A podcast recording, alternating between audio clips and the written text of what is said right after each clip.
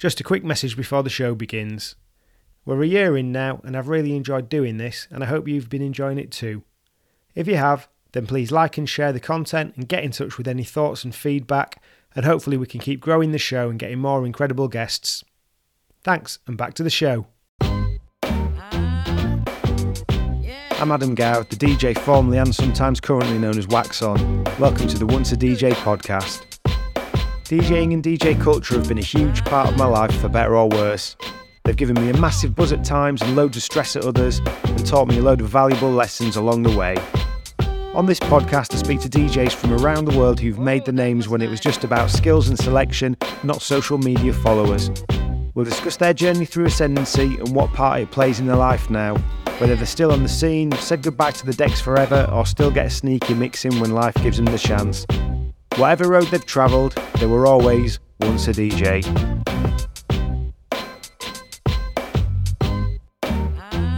Oh, nice. Welcome back to Once a DJ. I'm here today with Alan Smithson, DJ, innovator, entrepreneur, and founder of tech slash futurist company MetaVRse.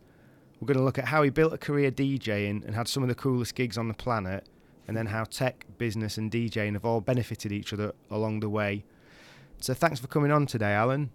Thanks so much, Adam. I'm very excited. Um, you know, life after DJing is uh, is interesting. You know, it, my whole life was tied up in DJing, and even when I got into technology, it was DJ technology. And so Yeah. when I uh, abruptly ended that and moved on to a different world, I, I mean, little things that you don't think of, like I have to go buy a suit because I'm dealing Yeah. with business people. I didn't even own a suit, so that was a, a challenge. Yeah, so how did you get into DJing in the first place then? And we can have a look at that sort of timeline. Yeah, I mean, it goes way back to high school. I um, I used to have a, a cassette player with two cassettes, uh, and I used to record the radio show overnight, and then I would record it to one cassette, and then I would dub it over to the next one and try to get rid of, you know, try to get it as close as possible to um, to seamless, and try to make a mixtape for people. And you know, it would take me, oh my god, it would take me hours and hours and hours of trying to go tape to tape to try to make it seamless. And I'd get rid of all the ads and rid of the spam and the talking, and then make a mix. And then I would, you know, once you have one, you can just duplicate it, right? So I'd make a bunch of copies, and I literally hand drew on it like Star Productions, you know, and I put the, I make a little case for it, and I would hand draw all of these things on on a Maxell, you know, cassette tape. And so that was like back in high school, and then I started DJing like lunch hours at high school. And then uh, when I went to university, I was a I was a drummer in high school, and then when I went to university, um, I, I was kind of like, oh well, I'll just keep DJing, and I went into uh, the bar, the local on-campus uh, bar called the Keg, and I I got a job as a bouncer, and I did that for like oh my god, not even 30 days. It was brutal. I was definitely not the right person to be a bouncer. But one night, I was very fortuitous. The DJ didn't show up one night, just didn't show up, and they had all the music there and all the DJ stuff, and they're like, "Does anybody know how to use this stuff?" So I jumped right in. I, I mean, I didn't really know how to use it. I just guessed and I made an impression and played some really great music and threw a party and they offered me the job every Friday and I started doing uh, ladies 80s night at university. And then I was good at that and drew a crowd and then on the Thursday they gave me the Thursday night which is the pub night with the crazy like crazy night. I mean we had I think our capacity was 400 and we'd put like I don't know a thousand people in the place. It was crazy. It was nuts. Like the things we did back then I don't think you could do today but um, but I ended up DJing Thursday, Friday, and then there was an on-campus club as well called the Bull Ring, and uh, I went to the University of Guelph, and so I, I DJed at the Keg on Thursday and Fridays, and then I ended up moving in with uh, two other DJs in a house. There was there was four of us in the house, but two, three DJs and one other guy, and the one DJ um, who owned the house, he was was like really good at hyping people up and playing the right songs and getting you know getting the crowd going but man he couldn't mix two songs together to save his life. Like he just did the crossfade like it didn't Yeah. matter. One was a house music and one was hip hop. He just slid it over and didn't care. The other dj uh, rob he was like a technical phenom. He could mix any two songs together make it sound seamless and perfect uh, beat mix. He taught me how to beat mix. Um, so i kind of got this hype man, you know, being able to pick the right songs at the right time and, and talk on the mic. And I got the, you know, the skills of being able to meticulously mix two songs together um, in any genres. and so I ended up DJing Thursday, Friday, Saturday um, in university, and I continued doing that until you know, until I graduated. They asked me to DJ like their weddings and their you know school parties and their corporate events, and ended up uh, doing that. And I was uh, I got a real job for a couple you know like two years. I, I was a pharmaceutical rep, but on weekends I was just DJing as well. And then one day I just realized I was like, holy shit, I um, I'm making more money on weekends, having more fun. Let's just do that. And so we turned it into a full time thing, and um, we did that for almost 20 years. And we DJed. I, I personally DJed over 2,000 events o- over the course Wow. of about 20 years. Yeah, it was a it was a lot. So, what sort of music were you doing? Well, I guess back in you know in university it was like fr- Thursday night was pub night, so it could be anything from house music to hip hop to rock music. didn't matter. It was a wide range of things. Friday night was 80s night, and then I did a I did a whole bunch of 80s like ska nights and 80s nights and retro Oh, nights and stuff like that. Um, I even did a funk night, which was pretty cool. I did a ska night. Um, I even did a big band event where it was like a big band party. So I had to go and figure out what that was all about. And I went and, you know, it was back in the days of CDs. So I went to the CD shop and bought a whole bunch of big band CDs and did that. And then uh, the club was like, at the time, it was right around the time where house music was kind of fading out and hip hop was coming in. So I kind of started off with house, and then it, you know, the, the you go with kind of the demand of what the people want. So we moved over to hip hop um, primarily at the club, and that's that lasted for like a decade. And then you know, um, house music came back in like kind of 2008, 9, 10, 11, somewhere around there. And in 2010 we um, we actually invented some technology for the music industry. You know, people may have seen it if you're a DJ. You may have seen the emulator, the big see-through Yeah. glass touchscreen DJ controller. Um, it was a giant MIDI controller, and we invented that, uh, brought it to market, and it was right at the kind of the peak of the EDM explosion. So we went to EDC, you know, New York, EDC Las Vegas. We went to Ultrafest. We went to Winter Music Conference. We traveled all over the world at all the dif- different DJ conferences, promoting the DJ board, the emulator, and I, you know, I got to DJ at all these clubs. So I, I kind of made a list in tw- 2009. I made a list of all the places in the world I wanted to play, like Ministry of Sound and Ibiza, and you know, all these places. Yeah. And in 2010, I had this big checklist, and I DJ'd exactly zero of them. Not even one. It was so depressing. I got to the end of the year, and I was like, "Oh my god, I, what have I done with my life?" But in 2011, I ended up checking them all off the box. I played Ministry of Sound. I played the you know the box in Ministry. I played. Um, I played uh, Drai's After Hours in Vegas. I played uh, a couple other places in Vegas. I played in Miami. I played at Space. It, it just I checked off all the list, right? Yeah. And uh, I got to I spent a summer in Ibiza in 2011 as well, so I got to meet a lot of people, and So was this It- all through the um, through emulator then? it was yeah. So I went from kind of doing like corporate events and weddings and like you know just anything that would come along. Really, we had a DJ business. We had at one point we had I think 15 DJs working for us, doing you know different events around the world, around uh, mostly Toronto, but then uh, across Canada, and then we started doing global stuff. Um, and then we introduced the emulator, and that kind of opened up a whole new world for us. It was incredible. That was for anyone that's not seen it. It's a wild, wild sort of um, departure from emulator DJ. everything that was. Yeah, if you could Google emulator DJ, it's a big departure from what had been before. Um, what did it take to bring something like that to market? Oh man, it took uh, everything I had. Uh, when I when I say everything, I mean like we took we borrowed money against our house. We you know it took everything. When we just were all in on it, and we thought this would be the future of DJing, and um, you know it was pretty awesome to be honest. I mean, a Yeah. giant 46 inch see through screen that the audience could see what you're doing, and as a performer, you could actually prepare your your decks however you want. You could have a two deck set, set up, a four deck setup. You could connect it to, you know, um, Traktor, Ableton, Pro Tools if you wanted to, and you could perform live on a touchscreen that is of your own making. We actually worked with Linkin Park, uh, Infected Mushroom, Morgan Page.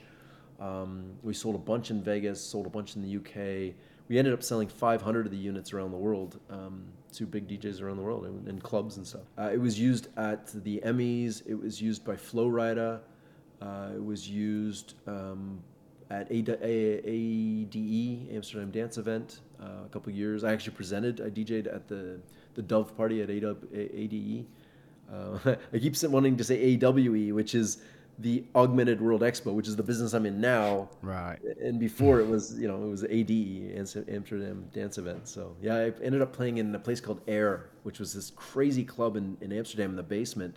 And Amsterdam's like above or like right at sea level. So they had to, you know, in order to go into this deep basement, they had to pump things out. So when you went to the bathroom and you flushed the toilet, it was like a toilet in an airplane where it was, you know, sucked it out. Yeah. And they called the club Air because of that. Oh my god. Man, the sound system in that place was louder than I've ever seen. They had a 36 inch subwoofer. So normal subs are about 18 inch and they usually double them up or whatever. Um, they had a 36 inch sub right underneath the DJ booth and they only used it for one night and it made people sick. it, was, it was not meant for music, it was actually meant to test helicopters. So they had this big, huge, I mean, 36 inches, three feet. It's a massive Yeah. subwoofer.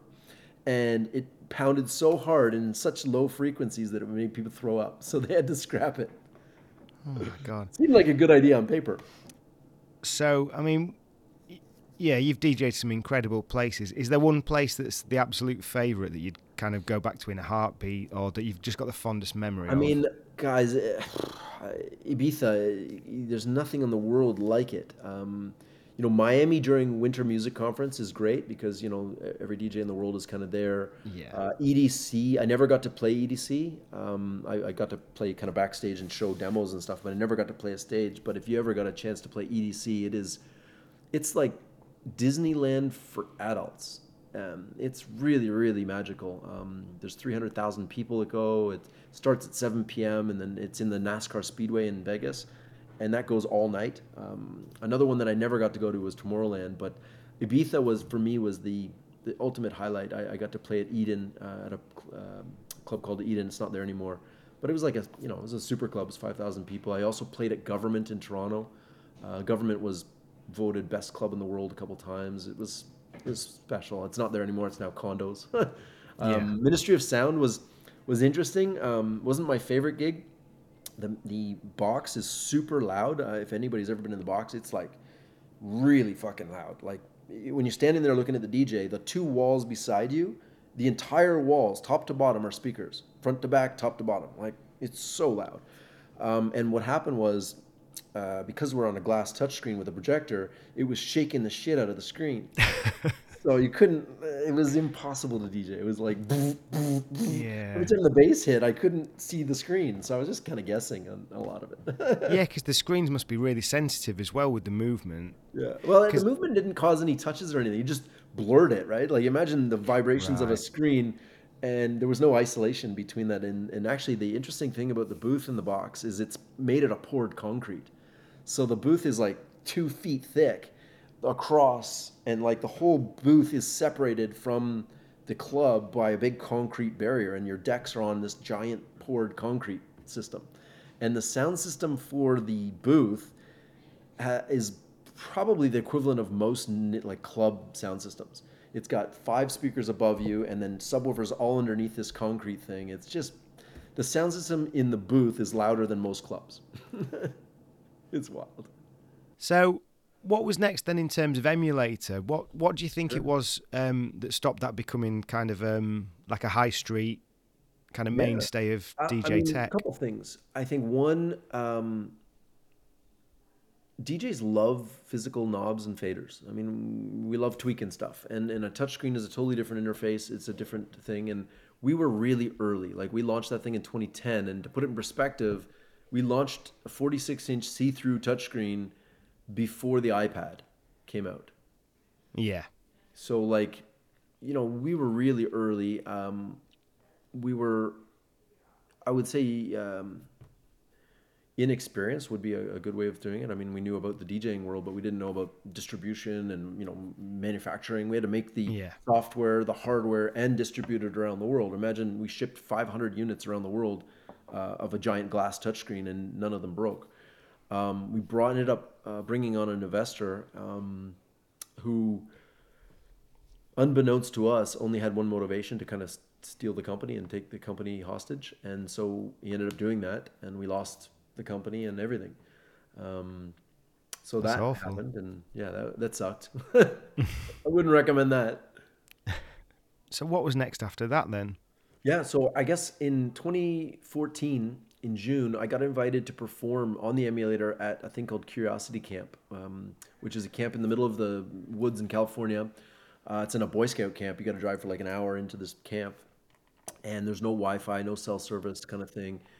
And the the interesting um, thing about it was, um, it was, uh, you know, it was a tech conference, like an unconference. So you go there. There's no there's no technology, but you're with a bunch of tech people. So there's entrepreneurs and investors and researchers and just really smart people building tech uh, platforms. And I performed, did my thing. You know, people. You know, I got people to draw on it. It was super cool, right? Because you know everybody wants to touch the big giant see-through touchscreen. So what we did was we built a drawing app into it, so that you know when girls came by and wanted to write on it, they could let them draw on it, and they draw little hearts and you know put their name or whatever. Um, so I let people draw on it, and then after that, my buddy's like, "Listen, you gotta come and see this thing. It's crazy." And we went into a little tiny tent in the middle of this forest, and they were doing a demo of uh, this new thing called virtual reality. And it was a, an Oculus DK1, which is a giant box that you stuck on your head. It was like Yeah. it was like literally taking a, a book and sticking it on your face. and it had big headphones and i remember sitting there and he put me into it and then all of a sudden it turned on and i was like whoa oh my god.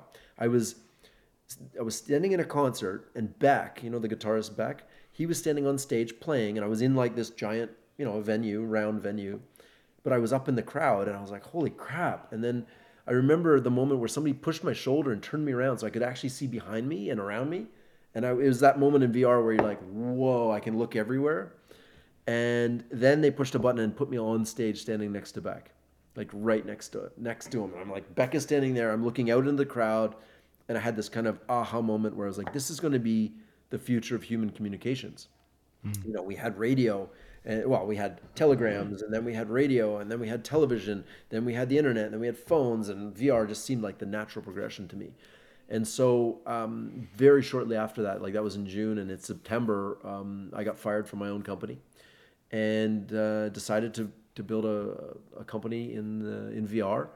And um, the first thing we ever shot was the Groove Cruise, uh, which is a giant floating festival. If anybody gets to play the Groove Cruise, that is like, I'd say that's better than every other festival because you're on a cruise ship for three days or four days with the artists. uh, Like you know, you're standing in line at breakfast in the morning, and you know, Dada Life is standing there next to you and you're just like hey what's up? You know there's no egos there's no hey there's no fandom. It's just like oh wow it was a great set last night you know pass me the bacon.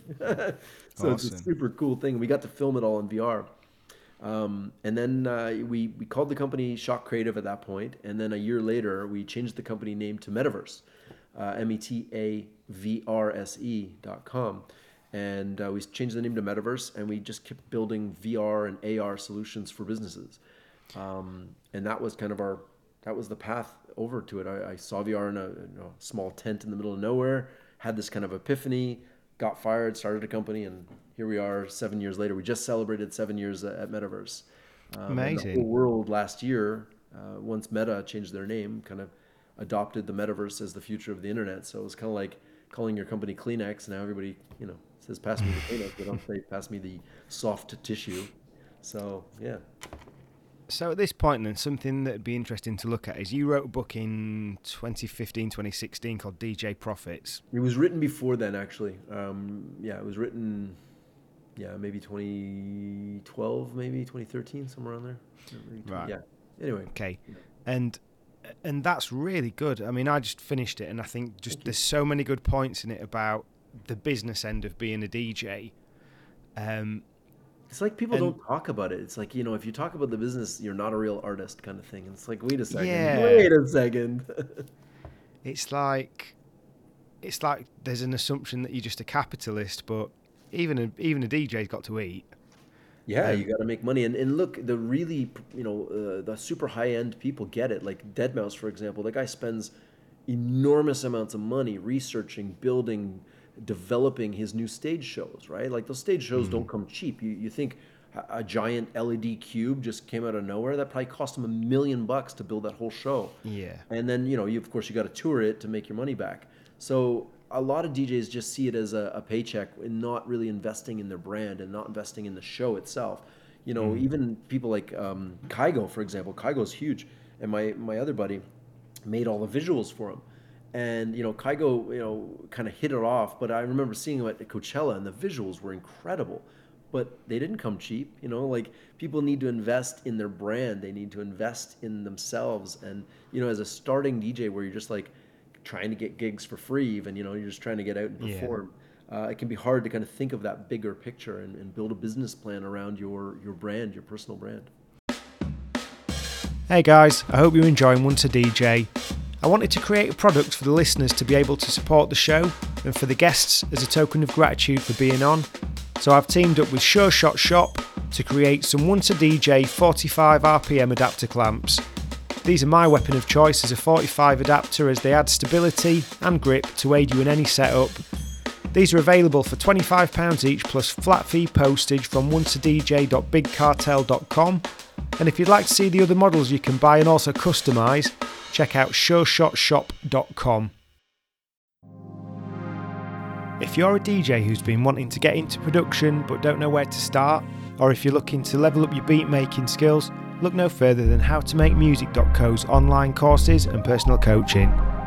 Chris, the founder of How to Make Music, as well as knowing a load about music production, was once a DJ, and so his courses are ideal for the likes of us. From the Music Theory Essentials course to the incredibly thorough Ableton Turbo Start, there's a ton of good information to get you developing your music production skills. In addition to the video tutorials, there's a load of reference guides, and they even offer personal coaching to get you where you want to be even quicker. And if you buy any course at howtomakemusic.co using the code ONCEADJ at checkout, you'll receive 10% off. So what are you waiting for? Visit howtomakemusic.co. Well, something that stuck out for me in the book, I was saying to someone yesterday about it, is when you talk about when you're doing corporate gigs, making sure that your gear looks clean, your equipment looks like a professional setup. I've never thought of that.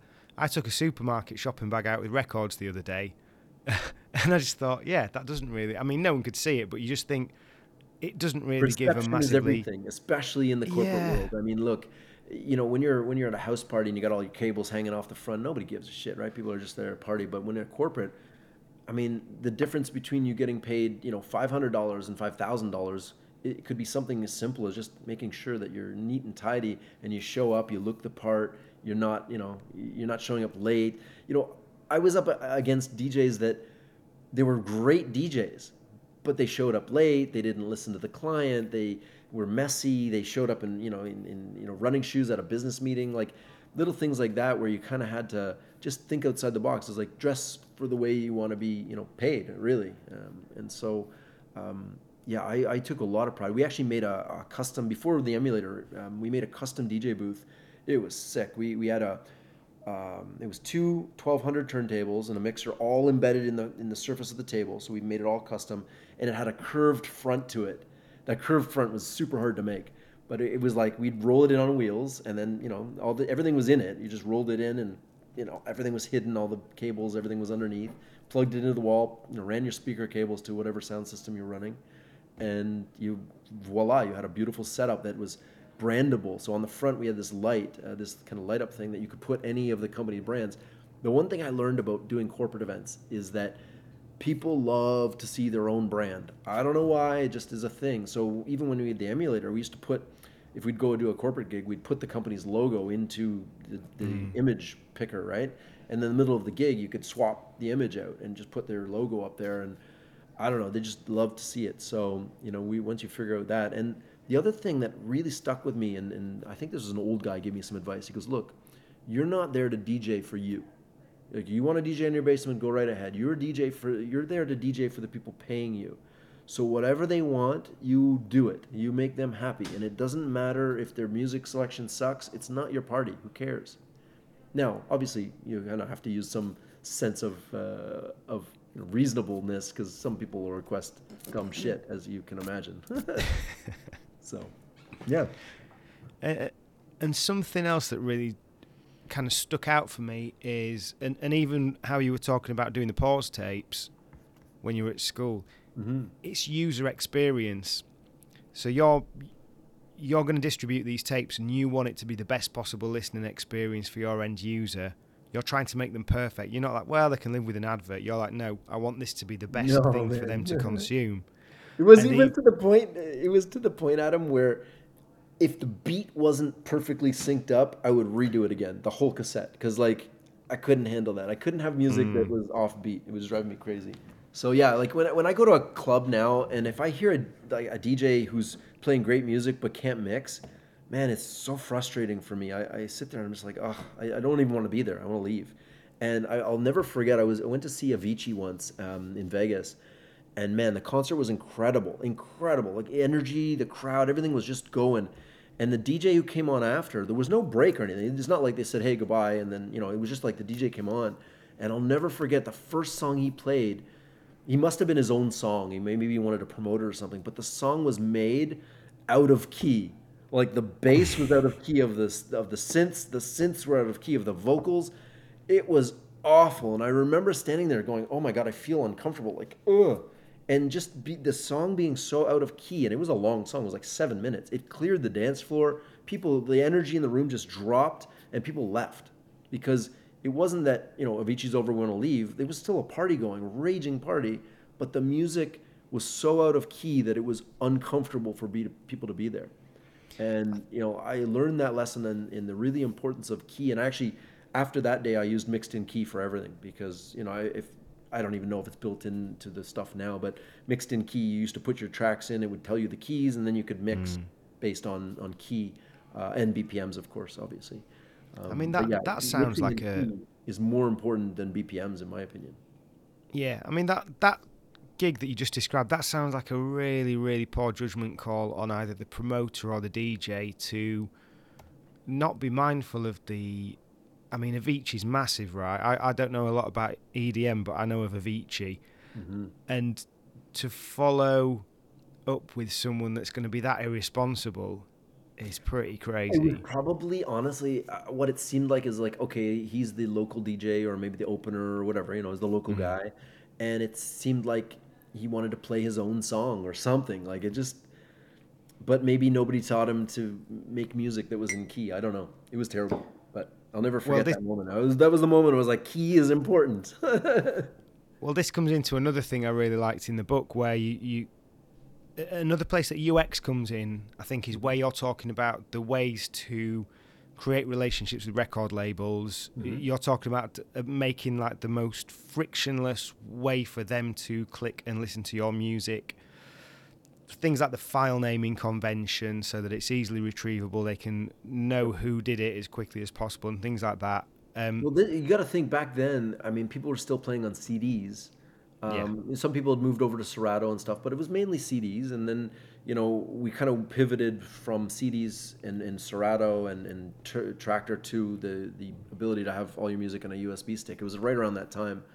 Um, and I remember, you know, DJs were still giving out like CDs.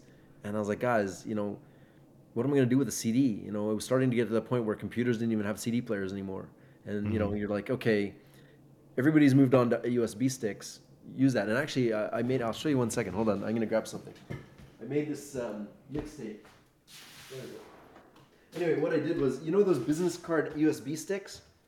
yeah, So what I did was, I, I this one's not it, but one of the USB sticks like this, and I had uh, it made look a, it like looked like a cassette, and it said mixtape, whatever, you know, on the back, and then you know I could write on the back of it. But then I could just hand these out. I could keep them in my wallet or in my pocket. Little, and, and what I'm holding is a almost like a business card with a USB stick that folds out of it. Yeah. And we used that for promo for like years, and we used to make like one long mix, and then we put our tracks on there. And being able to get your music into the hands of promoters and get them to play it and listen to it is is hard. I mean, there's millions of people vying for the label's uh, attention and time. And I just read something yesterday from uh, oh, I can't remember the guy's name. He works for uh, works with Deadmau5. Um, anyway, they um, they're talking about how kind of community is more important now than labels. You know, most DJs are not trying to get a label; they're trying to build a community. And I think we've, you know, you have to keep with the times. If you said you were going to build a community back in 2011, 2012, 2013, that wasn't like no. You just went for the label, and the label built did your marketing and did all that stuff, right? So as an indie DJ, it was very hard for you to break in. But now, you know, with NFTs, being able to kind of directly connect with your with your fans and build communities, I think that's the future of this. And now, the, I don't know how many record labels there are on Beatport, but there's got to be thousands of them now. um, and you know, and it's not like when you used to sell a CD, you got paid a you know a buck or whatever it was. A stream makes 0.0001 cents or something per stream. Um, you know, even the top top streamers in the world aren't making that much money on on Spotify. Mm. So you kind of have to be there, and your music is almost it's almost free to give away so that you can get a paid gig. Yeah. So we're in a different era than I, you know, than I was in before. Yeah, c- communities and, and influences are a massive thing. I mean, I was talking to someone the other day who, who he's MD for a fairly big social media agency, and we were talking about the concept of good enough because we're not listen, we're not sitting in a studio right now. You're sitting at your end on your laptop on the microphone. I'm at my end on certainly not a massively professional microphone. I'm in my dining room surrounded by washing that's drying and some that I've still got to hang up. And we're doing this thing and and we it doesn't have to be us two sat in a studio anymore. Um, I, I call the concept kind of good enough. Um, yeah, I, I think you know, perfection is the enemy of uh, of done. And mm when you're, you know, uh, this is a problem with all artists, and, and myself included. You know, you write something or you build a track or you whatever, it's never finished. It'll never will be. Um, but you have to ship it, and especially I make software now, so like eventually you got to ship it and with its warts and with its bugs and with its weirdness, right? So as an artist, your music will never be perfect, and that's okay. Um, and that, that has to be okay. Otherwise, you'll never ship anything, and you'll never put out any music. You'll just be caught in this, you know, self-loathing hatred of you know I don't like my music. Um, and and to be honest, good enough is good enough. Get it out, ship it. Yeah. Um, and there's a software term. If you're not embarrassed by the first iteration of your uh, product, you release too late. Mm, it's that that's really interesting. I mean, what what I was just going to mention about the guy with the social is he's convinced certain clients of theirs to drop the investment in production and to increase the investment in um, like influencer partnerships Marketing. because that's really where the value is now because and, and the production's getting cheaper. Like we have tools now that we yeah. can do joint production. Like there are there are um, you know tools where you and I can make a song together from anywhere in the world, real time, and we can work on that song together. We can master it online. There's mastering tools. There's mm. you know online tools now. Shit, I don't even have to make songs. I can just use AI. So you know the tools get easier and easier um, and more more effective. So the tools to create music and or the barrier to entry to create good music is lower now, way lower. I, I can go on chat ChatGPT, get it to write me a pop song, give it get me to write the chords. I can go over to another program and I can have it, you know, play out the chords for me, put the song over, I can put it in any style I want, and I can literally have an AI create a, a novel song to the world, um, and and have it done in probably I could probably do it in a day if I and that's like when I say a day I mean a day from not knowing any of the platforms and researching everything to a published track in 24 hours. I'm sure of it. Um, actually, maybe that maybe we'll do that on the weekend. Um, but you, you know, the barrier to entry is not in the creation anymore. It's in the marketing and community and, and you know getting found. Getting found is harder than building the track or making a song. So this is something that I think you'd be a, a really good person to ask. Um, because I've been talking to someone quite a bit about AI recently, who's using mm-hmm. it a lot for software development mm-hmm. type of tasks. He he um, works in kind of technical sales for a software company, and and he's been able to use it for loads of database scripts and things like that. So we've been discussing it quite a bit. And something I'm interested in is with AI, it's kind of how it can do this sort of creativity. There's not much it can't do. So, do you think that soft skills are going to be ever more increasingly important, or do you think AI are going to get those? I mean, I saw something the other day saying that um, for I think it was for the NHS or for some sort of medical questioning. There was medical professionals answering questions versus AI, and even the empathy levels were voted higher in the AI. Way better in the AI, yeah, because it, you know, it, yeah. Um, so, my this is a hard question to to answer or even address, to be honest. Um, as of November thirtieth, twenty twenty two, last year, um, the world changed, and I, I believe, you know, as much as we have pre-COVID and you know, hey, oh, that happened before COVID or after COVID. COVID was a massive influence in the globe, you know, for about a year, year and a half, let's say. AI will dwarf that a thousand times over. So I believe, you know, October or November 30th, 2022 was the pivot point in humanity where we were pre AI and post AI. When ChatGPT came out, it changed the game. And, you know, it, it's only six months old and it's just really good at everything. So I don't know where we fit in this. And, and this is the one of the main challenges that we're going to face as humanity is what do we do when really good mid ping, you know, like that middle class job of accounting or lawyers or doctors. You know, everybody says, "Oh, robots, uh, robots will take our jobs, and you know, we won't be any manufacturing, and there won't be any this." Like, well, AI doesn't go for those jobs. It go for it goes for high-paying executive jobs, and we're already seeing a mass layoff with technology companies because they realize the potential of AI is astronomical. And if you can do the same amount of work with 500 people than you would have with 1,000 people, economics dictate that you do it with 500 people.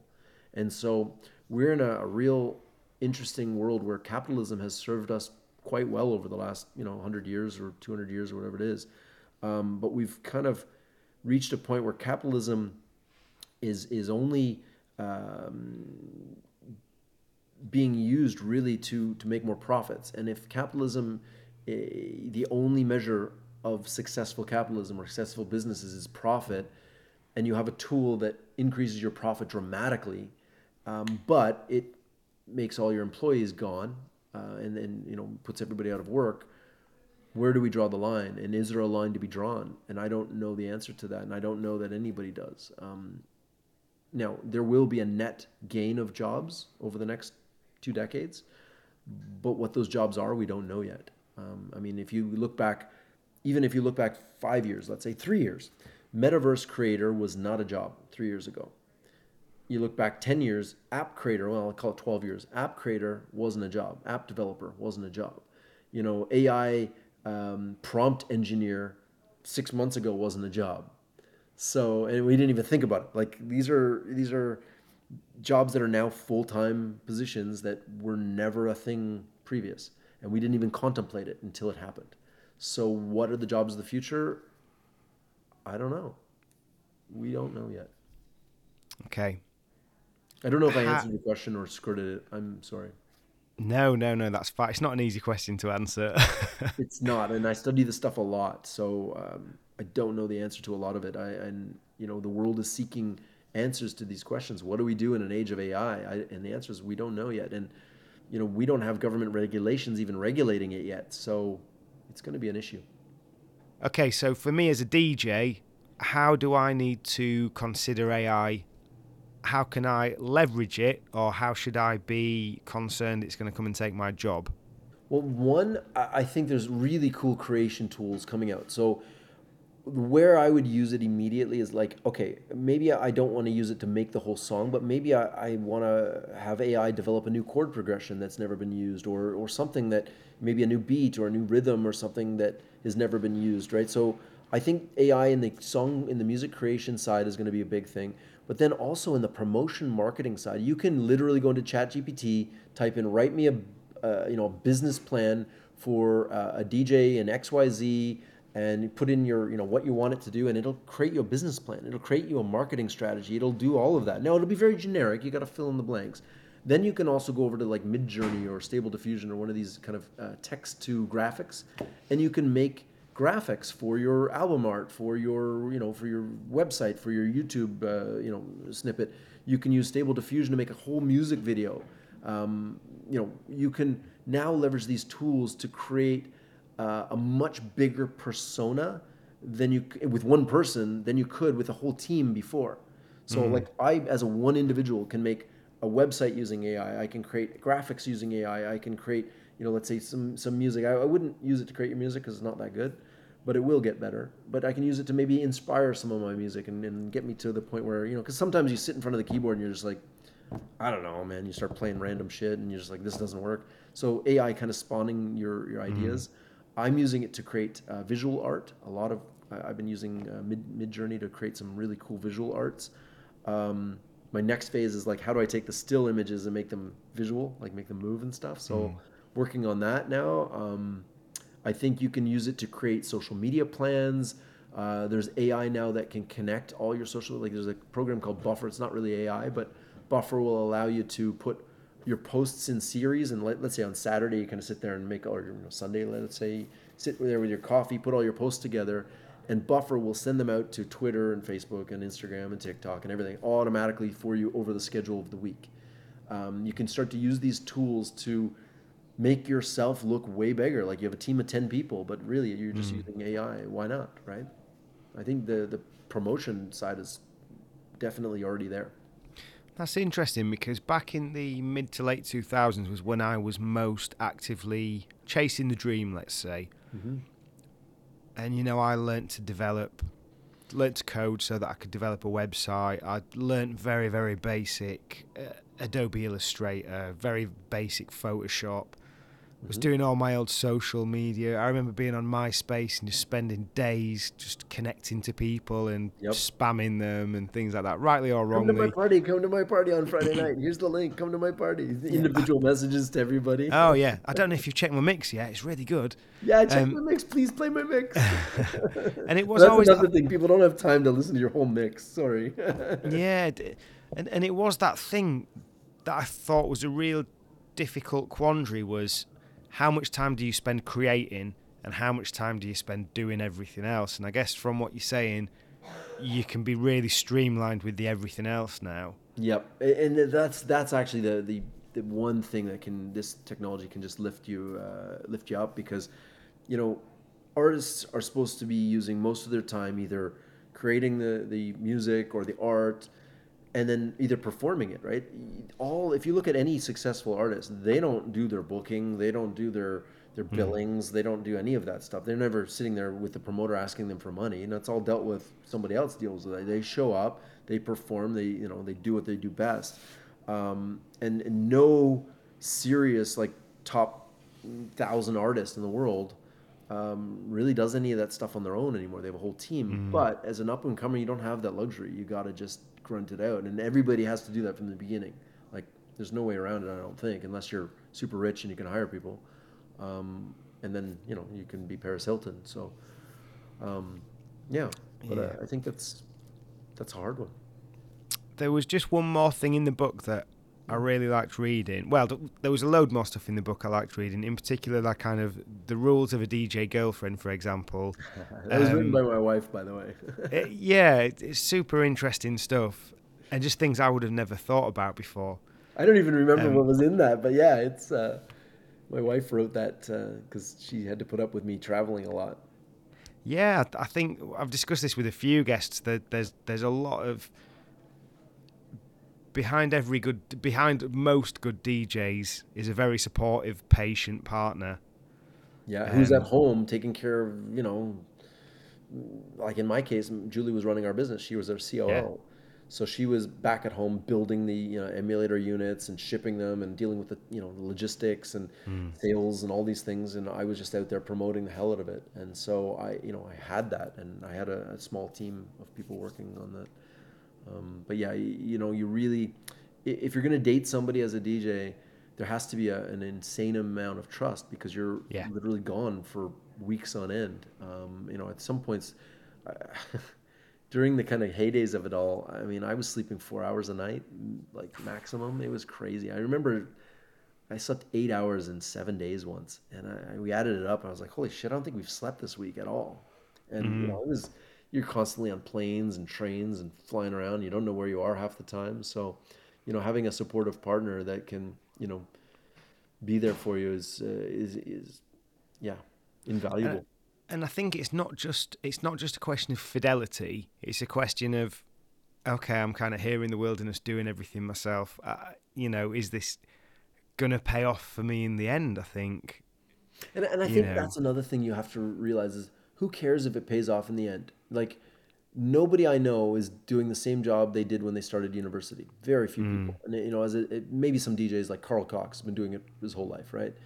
Um, but is like my whole thing was if I'm not enjoying it in the moment now, I must be doing something wrong. And so I always, stri- you know, was striving to enjoy every moment of it, because you know, it, are you going to get rich being a DJ? I don't know, maybe, maybe not. But it would really suck if you didn't get rich and hated it at the same time. Like, Yeah. what's the point? You may as well go get a banker job or something. Um, so I think always having fun when you're doing it, and, and if it ceases to be fun, do something else. And that, that for me, I actually lost when I lost the company. I really lost my passion for DJing, like like to the point where I didn't I didn't DJ for three years at all. Didn't even look at it. Um, I just completely went the opposite direction, and that was more of a personal thing. It was it was hard for me to even think about DJing after losing my company. Um, you know, it was a personal. Is that because of association of the experience, rather rather than thinking negative things about DJing? It's more this reminds me It was, of. and, and also it was a couple of things. I've been doing it for twenty years. Like I retired after twenty years, and I lost the. I used to get butterflies every time I'd go on stage. Right before I'd get all nervous and like, oh my god, you know, and I'd go on stage and I'd, you know, and once you kind of play a few songs, you, the nervousness goes away. But it got to the point where it was just like a job, and I didn't really get butterflies. I Didn't care. I was just doing it. I was just doing it on on autopilot, right? I you know I can DJ with my eyes closed on my elbows. So by that point, I just didn't care anymore. And when you're not, when you don't care about it, it shows, right? The the audience picks up on that. They're you're not you're not fully into it, and uh, and that's when I decided I just got to stop this because I'm just not I'm not into it. It's not good for me, and it's not good for the audience. And really, uh, the only reason I'm there is to entertain them. So if I'm not doing a good job at it, then it's time to stop. Hey guys, I hope you're enjoying to DJ. I wanted to create a product for the listeners to be able to support the show and for the guests as a token of gratitude for being on. So I've teamed up with Sure Shot Shop to create some Once A DJ 45 RPM adapter clamps. These are my weapon of choice as a 45 adapter as they add stability and grip to aid you in any setup. These are available for £25 each plus flat fee postage from onceadj.bigcartel.com. And if you'd like to see the other models you can buy and also customise, check out sureshotshop.com. If you're a DJ who's been wanting to get into production but don't know where to start, or if you're looking to level up your beat making skills, look no further than howtomakemusic.co's online courses and personal coaching. Chris, the founder of How to Make Music, as well as knowing a load about music production, was once a DJ, and so his courses are ideal for the likes of us. From the Music Theory Essentials course to the incredibly thorough Ableton Turbo Start, there's a ton of good information to get you developing your music production skills. In addition to the video tutorials, there's a load of reference guides, and they even offer personal coaching to get you where you want to be even quicker. And if you buy any course at howtomakemusic.co using the code ONCEADJ at checkout, you'll receive 10% off. So what are you waiting for? Visit howtomakemusic.co. Yeah. So, in terms of MetaVRse, how have you, how have you found that experience and the growth of that business? Oh my God, it's been a wild ride. So we've been doing it seven years, well, eight years, seven years as MetaVRse. And we have built over 190 projects in the space. So we've done AR apps, VR apps, we've done training, marketing, sales, retail.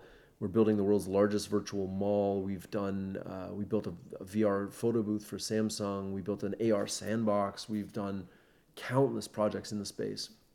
And well, I guess we could count them 190. Um, but it's been it's been great. Honestly, uh, it's a whole new world. And when we started in XR or virtual augmented mixed reality, there was only like maybe a thousand people in the entire industry. It was no industry. It was just a bunch of nerds getting together talking about, hey, these glasses, look at this thing. And you know, I just got in with all the nerds and and now all of those people that were, you know, I went. I remember going to actually this conference, the Silicon Valley VR meetup. I'm wearing this shirt today. Uh, Silicon Valley VR meetup. When I first went, there was 500 people, and now it became, you know, uh, actually that conference is gone, and, and the new one popped up called AWE, and it's thousands of people show up to it, right? So, you know, I've been in this industry since the grassroots, where you know we were just a bunch of people sitting in a room talking about you know VR and geeking out, and hey, look at my thing, look at this, and now it's grown into a global phenomenon where there's millions of headsets in the world, and you know, billions of dollars being made already. Um, so I've watched from from a front row seat of an industry growing from zero to to billions, um, and it's been super exciting. And I mean, it's not without its challenges, for sure not.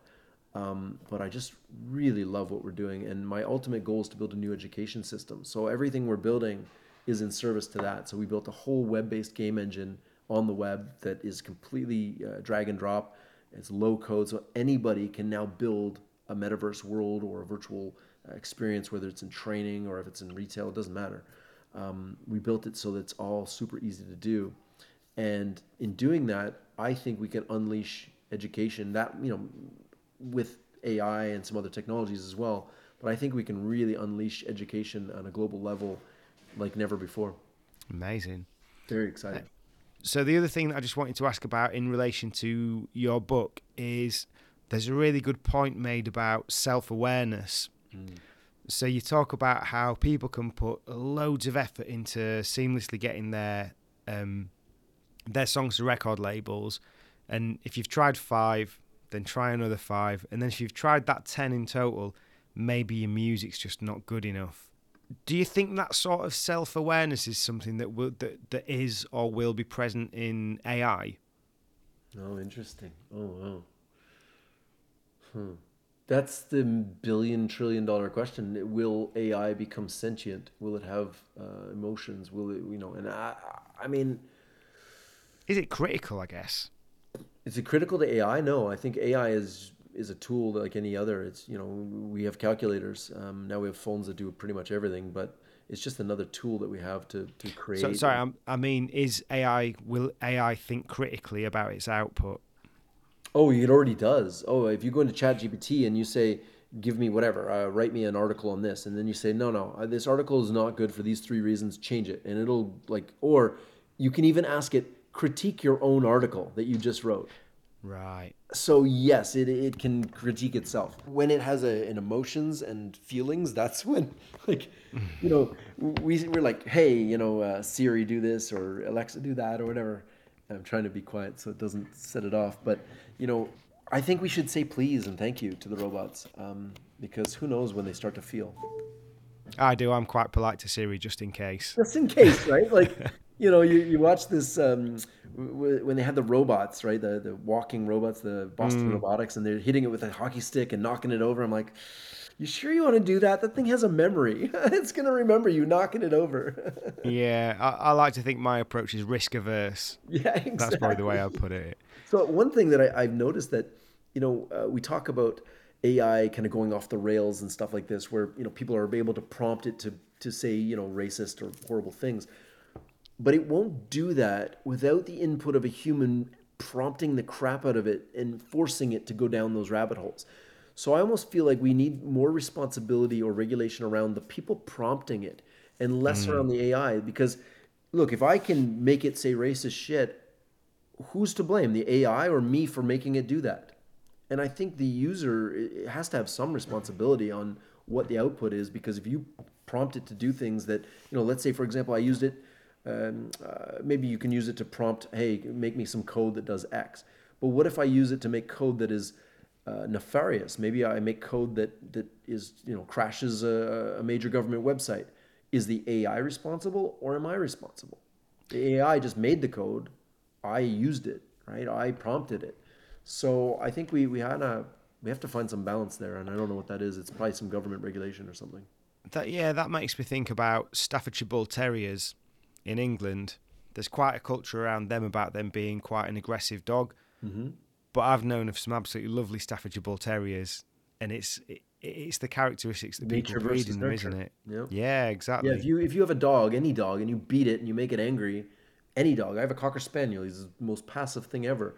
But if I were to raise him aggressive, I can raise him aggressive. I can make him angry. I can make him growl mm. at people. I can make him bite people. Like that is a that is a training thing and if you train your ai to be horrible and racist and you know bad to humanity then you should be held responsible not the ai and not the platform and i mm-hmm. guess i guess it comes back to the platforms do have some responsibility to protect us from ourselves so for example facebook and, and youtube there's laws especially in the us i don't know what they are in europe but the laws in the us um, basically hold the platforms completely non-responsible for any of the content that's published because they're not the publisher of the content they're just the platform in which it's published on hmm. so if i you know want to publish horrible things you know beheading or something it's up to the, the platforms to remove it but they're not responsible for it Yeah. And I don't know what regulations we need around AI because AI, you know, is that kind of next level. So I don't know. I'm sure we'll have some horrible things go on that make us realise we need some sort of regulation, be it around people or AI. I hope we get to the regulations before the horrible stuff. And I mean, uh, look, prime example is NFT market. Um, you know, it started off as ICOs and you know initial coin offerings back in 2016, 17. A bunch of people got super rich and ripped people off, and a bunch of people lost all their money. And then it happened again with NFTs last year. So this is what happens when you have unfettered capitalism with no regulations. People get hurt. And you know, when I say people get hurt, like people lose their life savings. And it's going to happen with AI. I, I read something yesterday, or not yesterday, last week, where uh, a guy was able to create an, a voice avatar, I guess, and trick his bank into letting him in using the voice prompt, using AI. Wow. Yeah, right. Like, okay, he did it to his own account, but it shows you the vulnerability of some of the things we, you know, banks have voice uh, recognition to recognize and let you into your bank account.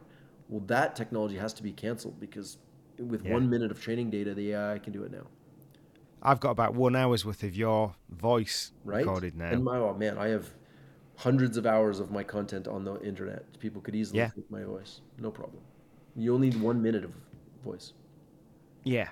So uh, just a couple more things then. Um, so in terms of you mentioned cryptocurrency and NFTs, crypto's kind of been up and down over time. Um, do you think that's going to kind of continue to boom, or do you think it's stabilized, or what would you anticipate Have for ever someone like the- me who's a layman? Yeah, have you ever seen the Gartner hype cycle?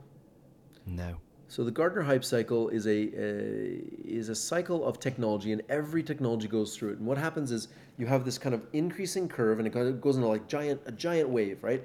You have the curve going up where it's like new technologies. So, for example, quantum computing would be on that. It's not quite ready. It's it's in the you know it's in the ether, and it's like okay, you have quantum computing, and maybe you have a you know advanced AI and some robotics, some like really esoteric stuff that's just you know just being invented. So that's on the initial curve.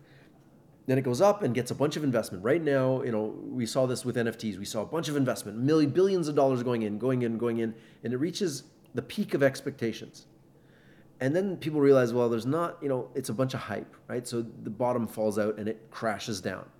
And then it crashes into what's called the trough of disillusionment, meaning, you know, NFTs, people are like, is, you know, your prime example, are NFTs going to be a thing? Is crypto going to be a thing? It's in the bottom of this thing where like it was such a big hyped up thing and now it's kind of crap and people are questioning it. It's the trough of disillusionment. And then what you have is what's called the slope of enlightenment, meaning you're coming out of this trough and there's actually real things like Starbucks introduced an NFT wallet where they're giving real value through the loyalty program. We're doing a loyalty program with Starburst right now in the in the Juicyverse. If you go to starburst.com, you can check it out. Um, we call it the Juicyverse. So building real value using this technology So yes, there's a hype wave and then it goes crashing down and then there's real value. And what happens is you come out of the slope of enlightenment and it becomes what's called the plateau of productivity. And what that means is now you have uh, it never will match that original peak. It'll come, you know, come come out of it, but at least it's real value being created. So I think yes, there's a massive value for NFTs and blockchain and crypto to, to serve humanity in amazing and, and fun ways. Um, but I think the hype wave really jaded a lot of people um, and, and bankrupted a lot of people. NFTs lost 95% of their value last year. Yeah. So you know uh, that's that's not good. Uh, Do you and think this happens with gonna- unregulated technologies every time. Do you think there's going to be good opportunities for DJs to leverage NFT technology? I think there already are. I think you know the the stuff that PixelLynx is doing, which PixelLynx is um, a partnership with um, Deadmau5 and some other people. Uh, Inder Phull i- is running that. Um, they're starting to do community building using, NFTs and uh, allowing artists to sell their their art or their music or directly to people instead of having go, to go through labels and, and, and you know having ownership of a, a song, let's say, that also gets you uh, into a concert. Like you know, you, you flash your your NFT, they scan your QR code, and they're like, oh, you're a member of our fan loyalty program. I think there's huge opportunities there to to bypass the traditional marketing efforts and go directly to your community. That was the whole promise of NFTs. It just unfortunately got hijacked by a bunch of douchebags that wanted to make a lot of money without doing a lot of work. Um, so that, that happens with technology sometimes. He's like, I went to put it in perspective. I went to NFT New York, and it was all about the art and community and everything. And then I went to Consensus, which was all about the money. And so you have these factions, same technology as blockchain, but two distinct factions. One's you know artsy and, and community driven. One is just how do I squeeze money out of these people, um, and they are conflicting. And so until we kind of work that out and we come out of that you know plateau of productivity, um, the, you know we'll we'll be it'll be challenged. But I think there's definitely opportunities for artists to use this technology for sure. Awesome. Are there any tips for DJs that you think we've not covered in our discussion today? One thing that is gen- it's not really just for DJs, but in general, um, I think a practice of gratitude is important to be a healthy human being. And unfortunately, we just don't, I don't know why we don't teach this at school in a kind of like a formalized way. But one thing that I, I do every day is I, I practice gratitude out loud. I, you know, I walk down the street and I'm like, oh, I'm so grateful for the trees in bloom. Uh, you know, I'm grateful that it's not cold outside. I'm grateful that my dog is, is here. And, you know, I just constantly am practicing gratitude. And for me, it's just inherent in my, my daily practice. You know, I do meditations and stuff. But I think for somebody starting out, it's best to write down three things you're grateful for every morning. And if you do that at the start of your day, it's really hard to be in a bad mood. It's really hard to kind of you know be angry when you're gra- when you're grateful. It's hard to be sad when you're grateful. It's hard to be upset when you're grateful.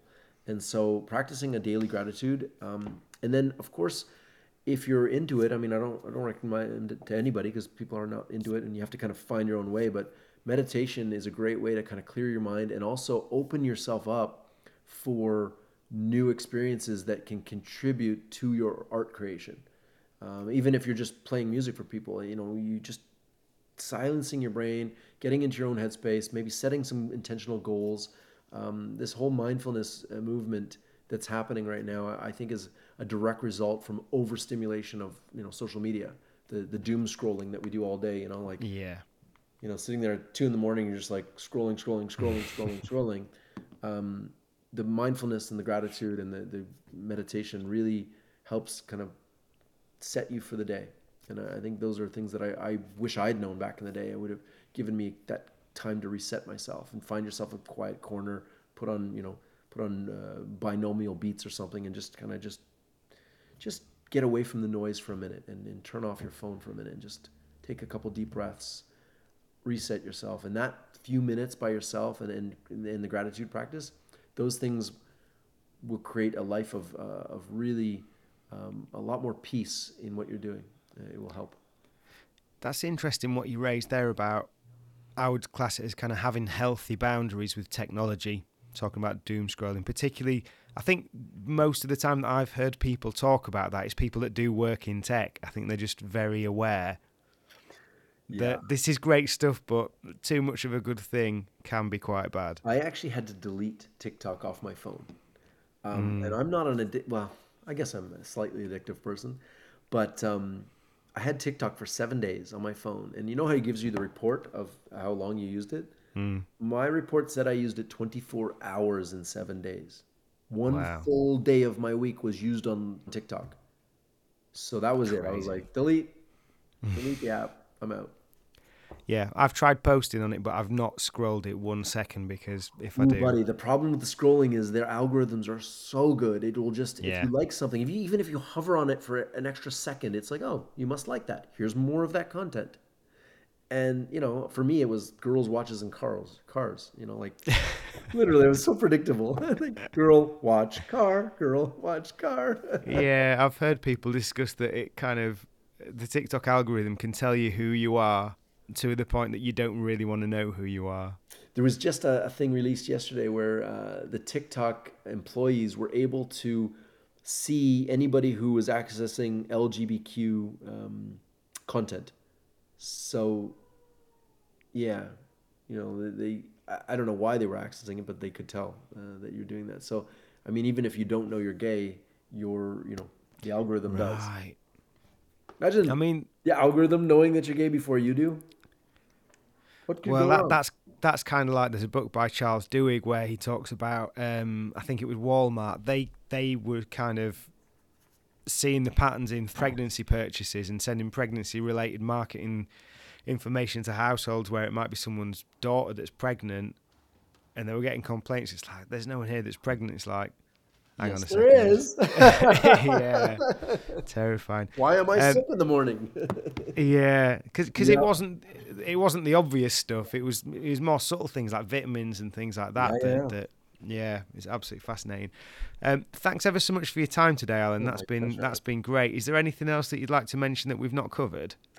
Um, I just want to tell everybody that uh, you know whatever it is you're doing, whether you're, DJing, playing you know mixtapes, or playing parties, or building your own you know brand, or or doing that, just remember that you know you have full control over your art and believe in yourself. You know eh, nobody's gonna believe in you like you believe in yourself. So you know make eh, make your goals big and audacious like you know i want to go play the ministry of sound or, or i want to play in ibiza whatever your goals are write them down on a piece of paper uh, put them in a drawer review them every month and go get them because they're your goals and you can attain them now one piece of advice that somebody gave me that, that stuck with me you can do anything you want you just can't do everything so make your Amazing. list. Maybe you're going to cross some things out. That's okay too. You know, even though you maybe have 100 things on your list and, and maybe, you know, 10 of them happen this year, maybe they'll happen next year. Don't be ta- time bound as well. That's another thing that's really important. Don't get caught up in, oh, I didn't achieve this or I didn't. Just do it. You know, it's okay. You got a long life. You know, we're, you're probably going to live to 100 years old. Enjoy every minute of it. Beautiful. Thanks so much for that, Alan. My pleasure.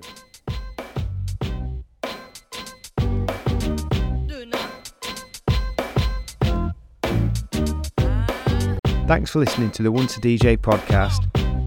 If you've got any questions or feedback or any suggestions for guests, please just get in touch with us at onceadjpodcast at gmail.com or on Instagram at onceadjpodcast. Take care and we'll speak to you soon. Oh, that was nice.